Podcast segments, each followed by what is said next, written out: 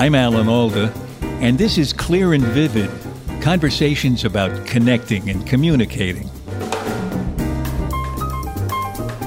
In the 1960s and 70s, women took for granted a certain degree of patriarchy and sexism and needed their consciousness to be raised about the fact that this is not fair.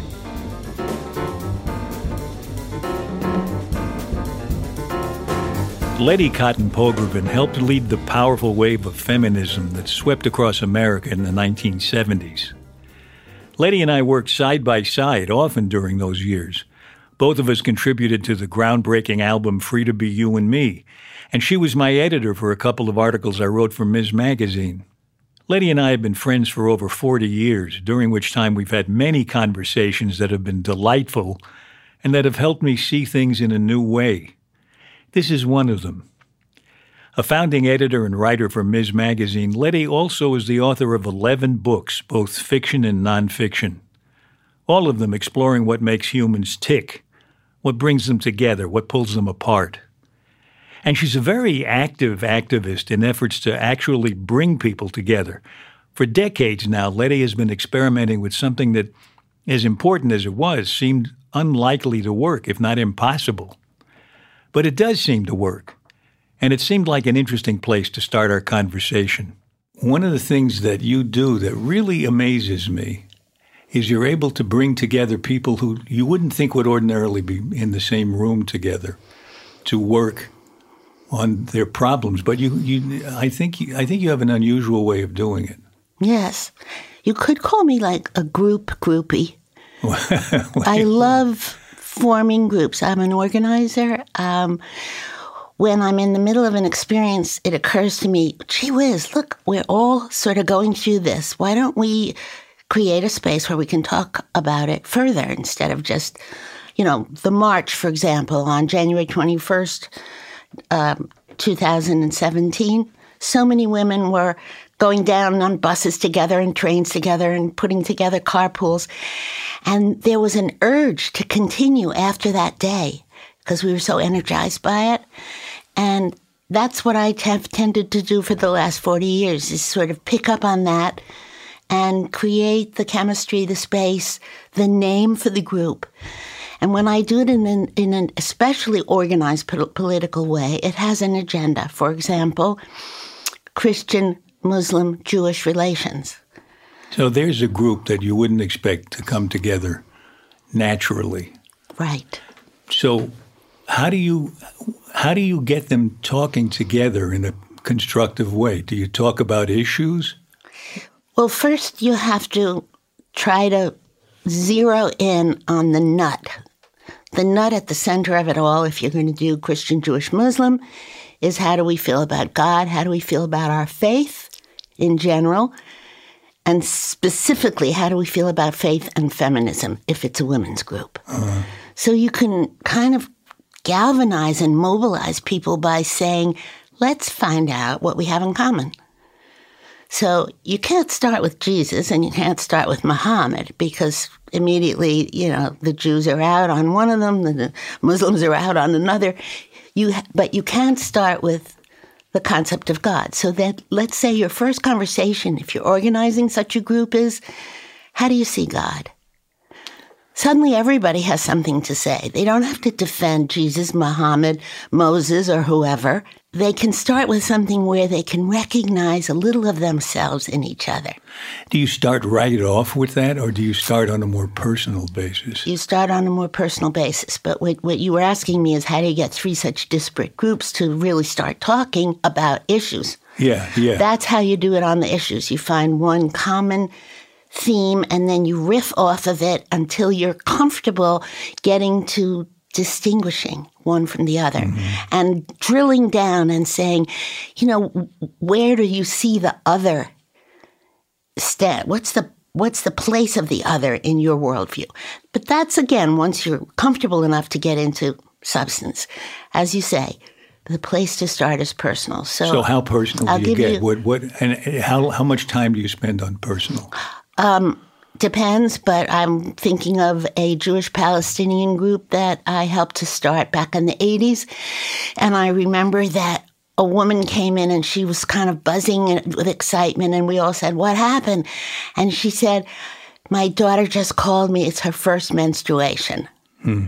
And suddenly we're all talking about our first menstruation, what happened to us, how we felt. Were we shamed?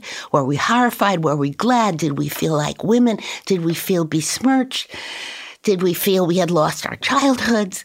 Or if our daughters were in that same position as that woman's daughter, how did we handle it? Did we teach her how to use a sanitary pad? Did we warn her of, you know, you have to always carry a Tampax with you? Uh, in my case, I was slapped across the face the mm. first day that Why? I. Why? Because, For what reason? Because it's a it was a a Jewish tradition that at least my mother carried with her from the shtetl in Hungary. You slap a woman, a girl, across the face the first day she has her period, and you say a thing in Yiddish that prays to God that that be the worst pain she ever experiences as a woman. course, it didn't work. Excuse me. But it's such a wonderful concept. The mother is saying, I'm going to give you the worst pain, and it's only going to be a slap. And of course, life gives women so many other horrible experiences. I can't believe you've come to peace with this idea. Yeah. that, you call it a wonderful thing. I just, it, I can't. I just can't picture it as a wonderful thing. Well, maybe you don't know how many other bad things happened to me since then. the idea is, that the minute I told that story, this was a room, this happened to be a pretty large group, the Palestinian Jewish dialogue group. This was a room of maybe 24 women, 12 and 12. And the whole first night was about um, our first menstruations, our embarrassments with menstruation, um, our how how it, it, played out on our wedding nights or didn't. I mean, there was so much to say, and by the end of that first discussion, I knew those women at a level that probably you know people in their family don't know them. The interesting thing about that is, it sounds like once you've had that powerful personal conversation when you talk about issues that ordinarily divide people and help people think of one another in terms of stereotypes, or you're the you're the person who believes that kind of thing. You can't do that anymore because you know them as individual people. Precisely. So when you're ready on, let's say, the fifth session to talk about borders, Jerusalem, terrorism, um, the security wall that Israel built, the Gaza war, whatever it is that is contentious and um, a flashpoint in dialogue, you you have to see the person who's speaking as the one whose daughter was never able to have children, mm-hmm. um, who just told you, you know, I I I I remember the day she had her first period, and then of course she never was able to have children. So it didn't pan out. Mm-hmm. She wasn't a woman. And you see that pain, and you're not going to scream at her about Gaza. You're not going to say, you know, uh, you took the land away to an Israeli. You're going to remember this woman lived to, through something that you understand viscerally and emotionally, and you're going to just try to talk. You're not going to wound. This reminds me so much of what George Mitchell is reported to have done in Ireland exactly. when he was working out the the deal between the Protestants and the Catholics, and ended that long civil war. And he, what, as I remember, the story was so similar to this, and it was day after day. During the day, they sat at tables and discussed issues, and at night they had dinner together, and issues were forbidden as topics of conversation. Right. They could only talk about their childhood experiences. Right or anything personal. Exactly. And the same thing was, I understand, in the Oslo Accords. They, at, in the evening, they got to know each other as people. And I think a Palestinian and uh, an Israeli became such good friends that they one of them named his daughter after yes, the other one's daughter. That's true. I did. I know somebody who was very involved, and I heard a little of that after the fact. They they humanized each other, and they remained friends and they've shared the sorrow of its unraveling of yeah, the Oslo that, process. That, that's the downside Yeah. of making contact across the border. It's like in World War One when the uh, the Allied troops or the British troops made contact at Christmas time with the German troops, and they put down their guns and they even played soccer together. Yes, right. I can remember. Do you remember that wonderful movie where the the two sides uh, were embodied in these two tank commanders? And so the Israel tank, this is in the Sinai Desert, and the Israeli tank comes up over a hill, and an Egyptian tank comes up over the hill. And the two soldiers, instead of shooting at each other, they get out and they hatch this plan. I'll take your tank and say I captured it. And you, and you take my tank and say we captured it. And we'll be done here. We won't have to kill each other. That's so good. It's so good. and that's a kind of, you know, paradigm is I take your reality away and, and I help you I help you it helps your reality. Or I take I give you my reality to help your reality. And neither of us will get hurt. And I remember a very transgressive thing that my Palestinian Jewish group, one of them, did back in the 80s. We planned after many, many, many hours retreats in which we went through all the issues and all the personal stuff. We decided to plan a trip to the region. The Palestinians would plan what the what the Jews would see, and the Jews would plan the itinerary for what the uh, Palestinians would see. So we Jews planned to take the Palestinians to Yad Vashem, which is the Holocaust Museum in, in Jerusalem, and into the Knesset. So they could see democracy in action and not think of us all as just colonializer, colonizers. And the Palestinians planned to take us into a refugee camp and to take us into a daycare center. Hmm. And it was so marvelous because as we walked, and we had to walk in pairs, we walked one Palestinian, one Jew through Yad Vashem. I had never done that before in all my life. And I'm a child who remembers the Holocaust and lost one third of my family there. Here I am explaining the exhibits to my Palestinian sister, and she's crying. And she's in a place that has been used against her people. Like, how can you Jews who lived through the Holocaust do this, what you're doing to us Palestinians? She's used to being combative. She's used to being pushback and militant. And suddenly she sees the world through my eyes. And in the refugee camp, the same thing happened to me. I'm watching her people be pushed by, um, um, what are those things on the end of rifles? Bayonets. Bayonets, thank you. yeah. thank you, MASH. um, being pushed by IDF bayonets, um, being mistreated in a in a refugee camp. This was way back again when Israel controlled everything. Um, inside uh, the, before the Oslo Accords, and I'm saying, well, how would I feel if my old uncle was being treated this way? How could these 18 year old Israeli kids be treating somebody this way?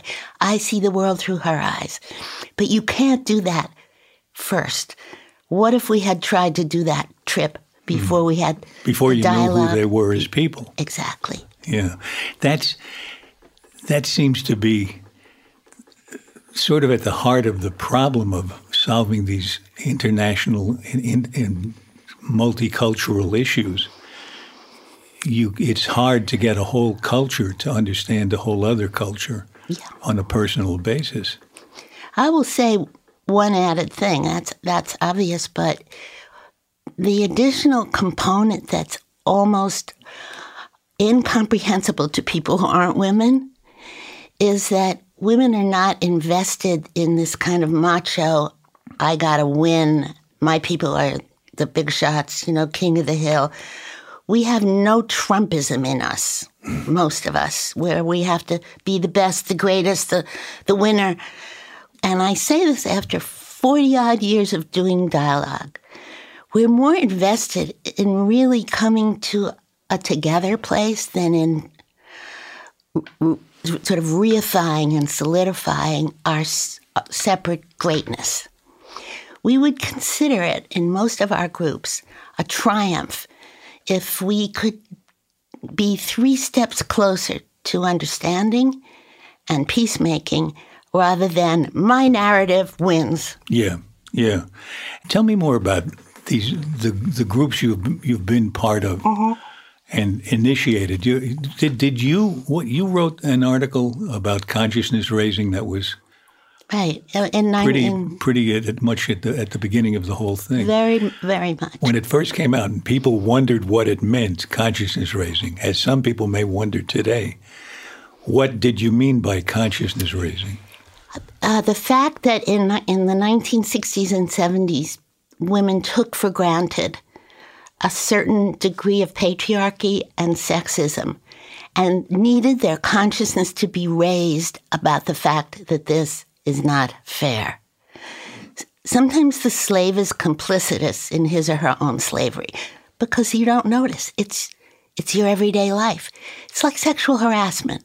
Gloria Steinem always says, We had no name for it, it was just called life.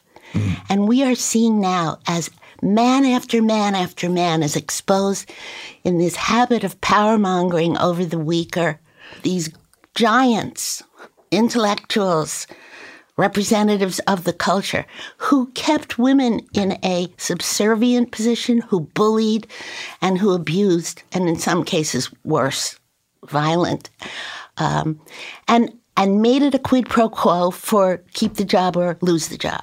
So if you're not in a state of consciousness about this is reprehensible, this is unacceptable, this is dehumanizing, I'm not going to accept it. You need a consciousness raising group. Yeah, and I think it's interesting that you, you used language to call attention to these things. For instance, what you just mentioned, uh, sexual harassment. I didn't didn't Gloria come up with that term? No. Um, a woman who recently died came up with that term. The Times gave her a really great obit. You can be sure that before the Me Too movement began, that woman would never have had an obit. Now Yes, the Times is doing reparational obits. Right, They're right. running obits for the past 150 years of women they ignored in the Times pages. And the most um, widely used term is probably Ms., yes, which you were you were one of the founders of Ms. Magazine. right. And that term, before it caught on, there was a lot of joking about it and a lot of rejecting the idea that you needed not, you didn't need to identify a, a woman as whether or not she was married. Yeah, like why? Do you, when I'm introduced to Mr. Alan Alda, I don't know if you're married or not. Hmm. Why should you be introduced to Mrs. Letty Cottin Pogrebin and no, I'm married? What does that? That doesn't matter. We're having a professional relationship here. We're talking about issues. My marital status is immaterial, and that's true in so many contexts the time, the place where you I ever used my married name and Mrs. is at the butcher's. You know, What- It- what? I mean, is Mrs. Pogrebin's ve- veal chop ready? That kind of thing. Because the butcher is not going to figure out Ms. is the more respectful term. Talk about communication. You've got to have a consciousness raising group with butchers and women. Well, or, but- or women butchers and male butchers. Think about how illustrative that is of your issue here around communication. I'm not going to be doctrinaire. Ms. was evolved as a way to raise the consciousness about how marital status is being used to put women in boxes. Can't hire Mrs. So and so because she's childbearing age and she might get pregnant and leave. I can hire Miss, you know, Plotkin because, you know, she just told me she never wants to have children and she's not married. So she's probably not going to, within reasonable time, uh, get married to a guy who said, I want to have children and leave. But here I got Ms. Plotkin. Yeah. I better not hire her because she's going to start an action and take me to the human resources. Yes, except if we're all Ms. Yes. So, I mean, you know, so, And that spread, once it's spread, Yeah. it it's universal now, at least in our Yes. our society. And we didn't make it up at Ms. We adopted it from a secretarial manual that dated back to the 1920s. Oh, that's uh, interesting. That's Yeah. news to me. Oh, yeah, yeah. Tell, tell me more about that. Well, that, that there was a secretarial manual that uh, answered the question: What if you don't know if a woman you are writing to is married or not married? Ha, what what should I use, Mrs. or Ms? And the answer was neither. Just use MS the way we use MR, and that was in effect in secretarial manuals for 30 years by the time second wave feminism came around and said let's deal with this. And we had to petition the New York Times for many years. I think it finally happened in like 1985, where Abe Rosenthal, who was at that time the executive editor, finally said, okay, style book, Ms. from now on. And the only time you'll see Mrs. or Miss in there is if the subject requests it. That's what's in the style book now. When we come back, we talk about a whole other communication problem. Letty uses her own experience of a severe illness to help us understand how to communicate better with a friend who's sick. I have to say, one of the surprises when we talked about this was the immense importance to her of lamb chops. We'll be right back. On December 14th, 2020, End Blindness will make history by awarding the first ever Sanford and Sue Greenberg Prize to end blindness. 13 pioneering scientists will share $3 million in prizes for their groundbreaking scientific and medical contributions to end blindness permanently and universally. The Greenberg Prize Award ceremony, which will stream online, brings together luminaries from arts, sciences, entertainment, and politics, including Art Garfunkel, Margaret Atwood, Al Gore, Michael Bloomberg, and more. The award ceremony will also feature a moving tribute to the late Ruth Bader Ginsburg, a longtime supporter of the end blindness movement, including extensive footage of Justice Ginsburg reading from Hello Darkness, My Old Friend, the memoir of End Blindness 2020 co founder Sanford D. Greenberg. If you want to learn more about end blindness, you can read about it in Hello Darkness, My Old Friend. And for a special treat, you can listen to the book read by Art Garfunkel. For more, go to sanfordgreenberg.com. Join us on December 14th, 2020 at 7 p.m. Eastern at www.endblindness2020.com to be a part of this historic moment. That's endblindness2020.com.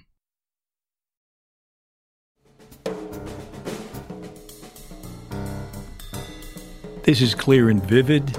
I'm Alan Alda, and I'm talking with Letty Cottin Pogrebin. Over the years, I think Letty has been very aware of how important it is to consider what the other person is going through. It seems especially important when the other person is a friend who's ill. So, does this same attention to the personal and to the other person apply when you write your book, How to Be a Friend to a Friend Who's Sick? Yes, uh, in fact, it's um, there are optics. There's a visual that tells you that. I asked my publisher to give me a slightly grayed page when I spoke specifically personally about having had breast cancer. So if you look at my book, it, it, it's not discernible unless you actually open it up and see, put one page, sort of squish it and put one page next to the other. You will see that there are white pages in which I talk to uh, talk about how to be a friend to a friend who's sick, an effective way to visit, the kinds of gifts people want and don't want, the things you shouldn't say, all the practical things are on white pages. Hmm. When I confess what it felt like to get my diagnosis, it's on a grayish page. When I confess what it felt like to have people give me stupid gifts, it's on a Well, grayish page. I have two questions. I want to know what the stupid gifts were. But first, what what's the value of the gray page? to mark it as my personal story that pops into the book at different points. So you, you get out of this almost guidebook feel into a, Into a memoir feel. Memoir, yeah, that's great. So now, what kind of just mem- memoirishly? Mm-hmm. What kind of stupid gifts did you get? Well, I mean, when you First of all, you were you were diagnosed with cancer, with right? breast cancer, right? The listener should know that you and I have been friends for over 40 years. So, you know, my house is full of plants. I have a big, huge window and it's full of plants. yeah. So you would think someone to bring me a plant is a nice thing, but that plant just goes on the windowsill, and it, it's it's not about me having cancer. I needed somebody to say to me, You've just come back from this diagnosis. You're facing six weeks of radiation. What can I get you? What do you want? Yeah, that, that, that's the, the, the perfect example of the personal. The total. Finding out what the other person needs, wants, where Yes. they are, who they are. who they are. Who am I right now? And if someone had said, What do you want? I would have said lamb chops. no, I truly would have said, Please bring me long rib lamb chops and brownies. It's my favorite food. And maybe pesto. because You, you eat them all at the same time? Uh, that would be my perfect meal. Oh, if that's so someone asked me what I wanted when Lamb I chops with pesto and, Yeah, pesto, brownies. pesto oh, pesto pasta. Pesto. Oh, pesto pasta. Yeah. Okay. That's my side dish. you get so serious when you talk about this. I know, because I had wished, I wished for somebody to ask me that, because I wasn't going out to buy myself my comfort food. I'm, I'm sitting at home weeping and imagining myself dead in six months. Hmm. The, the, the key to this is to always start with, you know, I'm going to bring you something. Hmm. I'm going to bring you something. So instead of me bringing you that horrible basket from Zabar's covered with orange cellophane full of waxy pears and old dates and figs, if you just tell me what you want, I would say easy lamb chops, some kind of long, thin spaghetti with pasta with pesto, and a brownie with walnuts. and then But look, if you just came across those items in your cupboard and refrigerator, or you send out for them, all you get is those items, which which you want. But if a friend says, "What would you like?" and you name it, and the friend brings it, it doubles or triples Yes. the goodness of the exact the interaction. To the friend as well as to me. Ah. that friend feels I have given Letty exactly what she wants. I'm a real friend. I'm not somebody who went out and bought a bunch of flowers like everyone else. Or So- bought a plant that's going to sit there amongst all her other plants. Here's the thing. If you feel better when you do this, the person giving and the person getting, if that feels so much better than buying the stock item, why don't we do it more? Why why do we shy away from getting into the personal in this way before we do anything else? Yeah, because uh, of Emily Post, who says, "Don't ask, just do." Not, I don't. I mean, I completely flip that on its head. Ask, but but don't ask in an offhand way, like, "When can I come over? I'd like to see you." You have to ask in a way that communicates your intent.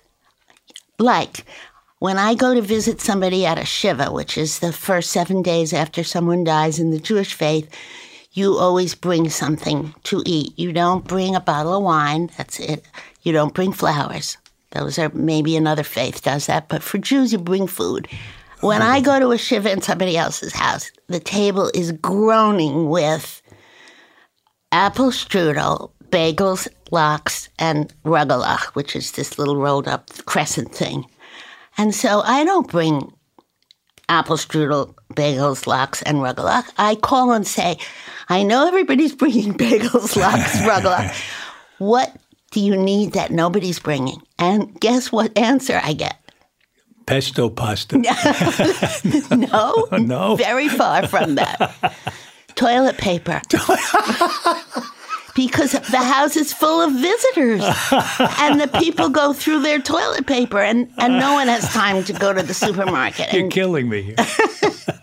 no one has time so they're so grateful to get an actual a question about what they actually need they will either say a paper product like paper plates napkins toilet paper um, or or they will say um, s- pellegrino and coke. And that's what they go through the fastest. And if you want to be a friend and communicate your needs in an authentic way you got to start honestly. It's so much, you know, you're reminding me.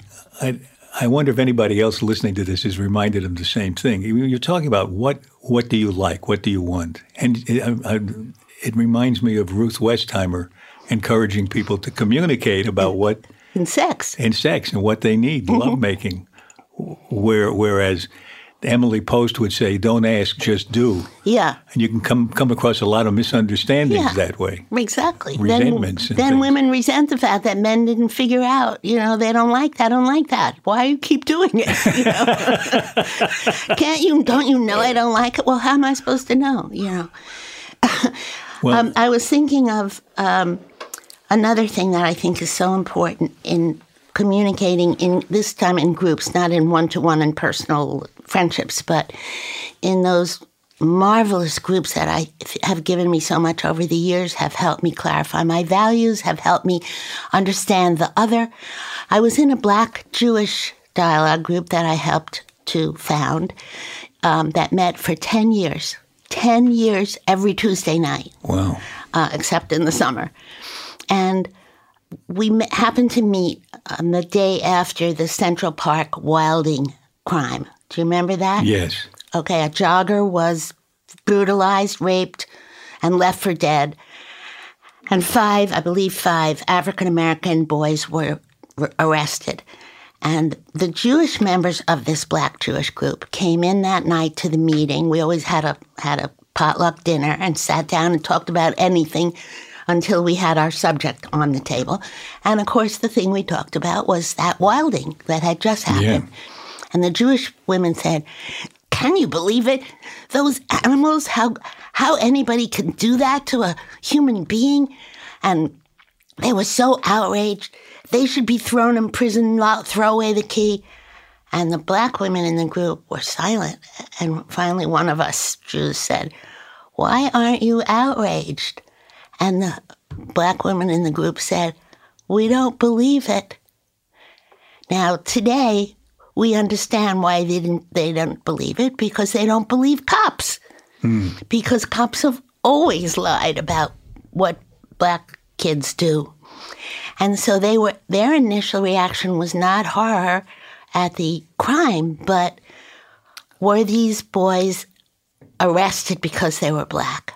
Did they really do it, or are the cops framing them because it's such an outrageous crime that they need to put it, pin it on someone? So, what did you learn about groups? You were you, you, So what I learned is I I looked at the same situation, a wilding incident, so called in the New York Times. Wilding immediately suggests animals, and we had animalized five black children. Hmm. They were really young because of the way the story was reported, because of the bias against black boys, because of assumptions about the criminality of blacks and specifically black males. And they, seeing the world through completely different eyes, had lived through so many times when cops pulled in blacks for things they didn't do, lied about blacks in court. They immediately characterized blacks as animalistic, savages. All those words were used. And you know what happened in that case? All five were exonerated. yeah. So they were right. And my first instinct was not at all to question authority because I'm white and Jewish. The cops are my friends. I call the cops. They come and get a cat down from the tree. You know, that's that's sort of the, you know, the kind of classic example of the friendly cop. To the women in our group, the cop is somebody who roughs up her husband, roughs up her kid, pulls her kid aside, bangs him against the car hood, accuses him of things he never did, of being in places he never was. And coming with that bias, I can't say I have adopted it completely, but I now see the world that way at the same time as I see the world my way. I introduce into my thinking the other's perspective. The other's perspective. That that's the key, I, I guess. And I and I bring up. empathy to it because I'm like, if I were these women and I had my son David was black and was happened to be in Central Park with his friends, which could have been because we live half a block from there, and they got pulled in and they got called savages, what would I feel? You know, I know my kid, he didn't do this. And here the cops are characterizing him. I then become that black mother. And every time since, when cops are just shooting blacks left and right, I think of that night. And I say, this is what those mothers knew and I didn't. The idea that you can see something through another person's eyes, something that you, up until now, just never considered because you hadn't seen it the way they see it. How how hard is that? What is is it possible to get better at doing that? Do you think? It's a really good question, and that happened in 1982 or three. So how long has it been? Thirty something years. I walk through the world now, seeing the world through the eyes of those black women. I, they, mm. I carry them in my head and heart. So when anything happens, I, I, they click right in and they say, wait a minute, but. And, and so I react as a white Jew who sees cops as friendly, and then I have these voices right. that I remember. Now I'll give you another example that I think is, you know, less melodramatic perhaps, but equally dispositive, and that is the night after the um, convention at which Geraldine Ferraro was named vice president to Walt, Walter Mondale. We happened to have a meeting our group, our black Jewish group. So we're sitting down to dinner, and the Jewish women are jumping out of their seats and saying, We have a woman on the ticket. The black women are not so thrilled. And I, am saying, finally, I said to one of them, I think it was Harriet Michel, she was the head of the Urban League in New York at the time. I said, What? Why aren't you excited? A woman, a woman. And they said, I'm excited. All of them said, we're excited, but we won't be really excited until it's a black man. Hmm. Because a woman, you know, you put a woman on a ticket, you know, it's kind of like decorative or it's kind of like politically correct or it's kind of to bring in the women's vote. But when a black man is on the ticket, that means that race will be transmogrified into something acceptable to the vast American electorate because it's the black male who's always been suspected, who's always been vilified.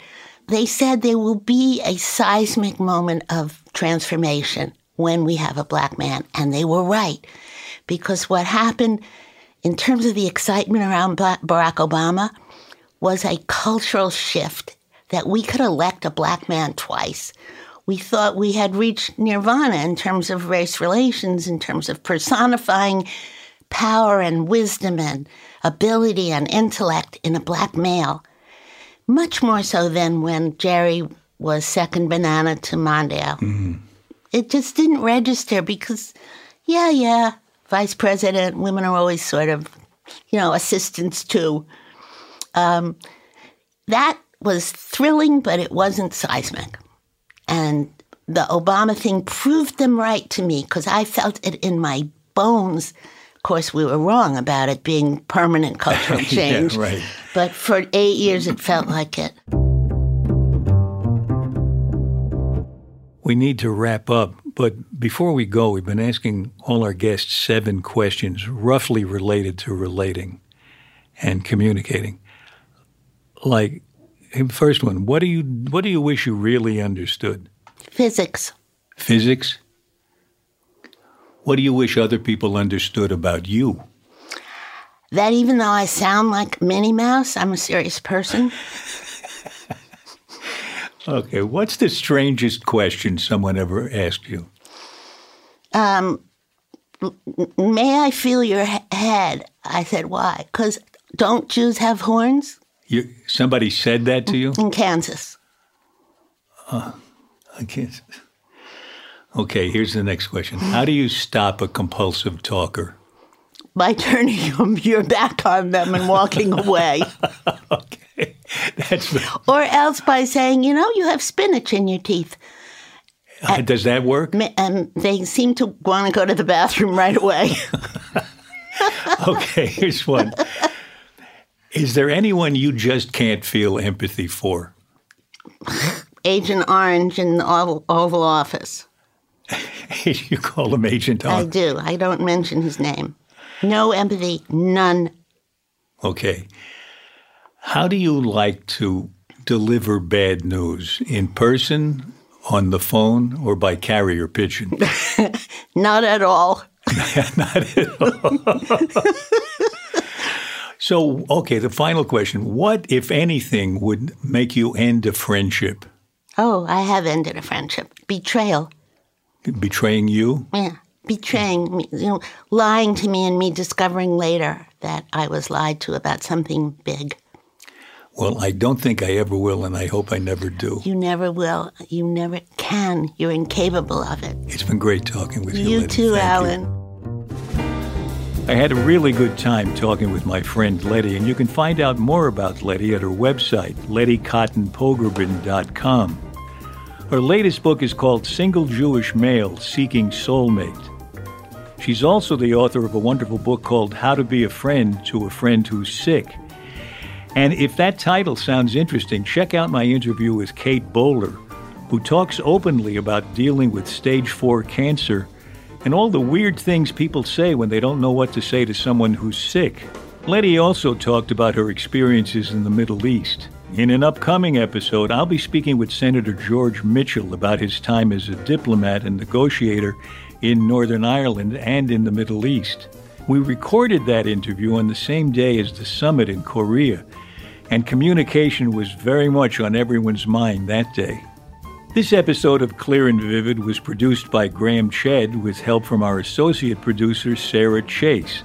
Our sound engineer is Dan Dzula, our tech guru is Allison Costin, and our publicist is Sarah Hill. I'd also like to thank Harry Nelson and Jared O'Connell for coordinating and engineering our studio sessions, John Delore for additional sound, and my executive assistant Jean Chimay, who knows where to put me at every moment of my life. You can subscribe to my podcast for free at Apple Podcasts.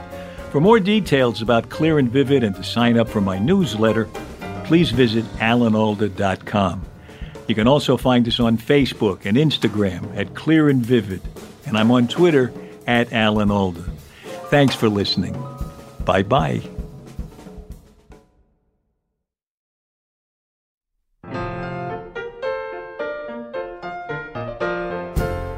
Next in our series of conversations, novelist Ann Patchett tells me about how she relates to her characters.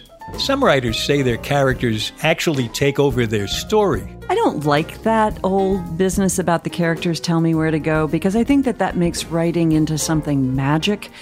But that said, I go very, very far in and love these people, realize that every person I write about is some aspect of myself. The celebrated novelist Ann Patchett on writing, empathy, and how men and women behave in a bookstore. Next time on Clear and Vivid. To listen to these conversations, subscribe for free on Apple Podcasts.